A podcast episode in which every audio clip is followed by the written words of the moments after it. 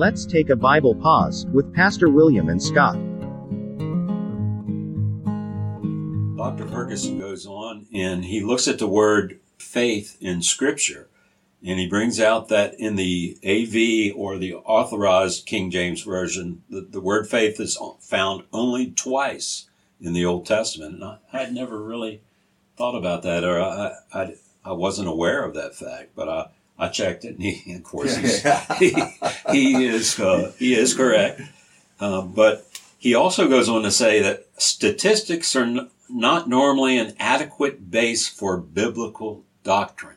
Why is this true? Well, you think of some of the doctrines we believe in, the virgin birth. Mm-hmm. We just have a few verses that are contested by some people regarding the virgin birth. Right. We make a case then, not just statistically, but from a standpoint that if a philosophical argument, if you want, that if Jesus was just a man like us, he can't fix the problem. Mm-hmm. So he had to have a supernatural birth. Okay. Now J.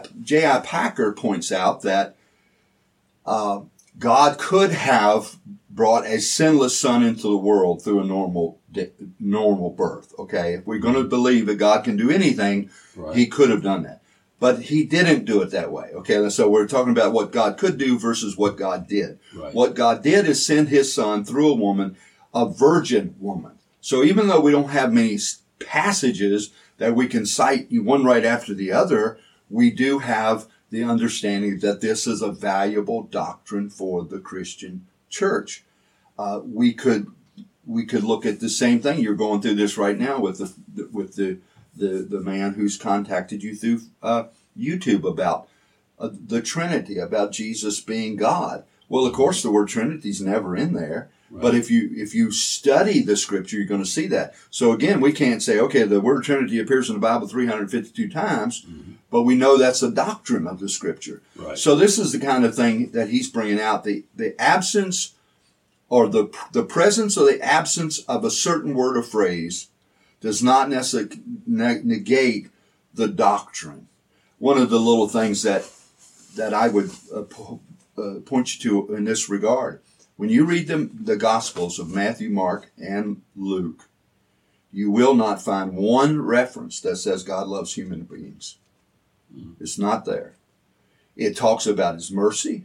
It talks about his grace, which we argue are expressions of that love.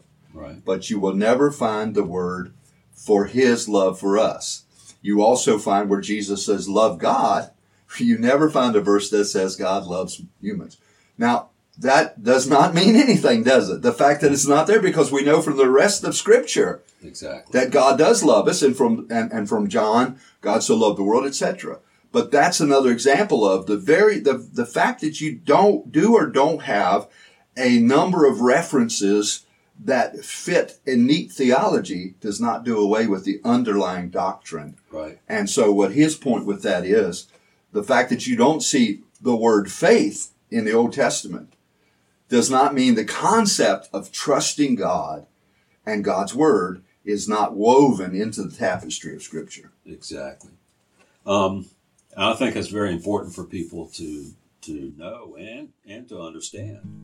We hope you were blessed by this Bible pause. To listen to the entire discussion, go to our YouTube channel. The link is listed in the description below. Thanks for listening.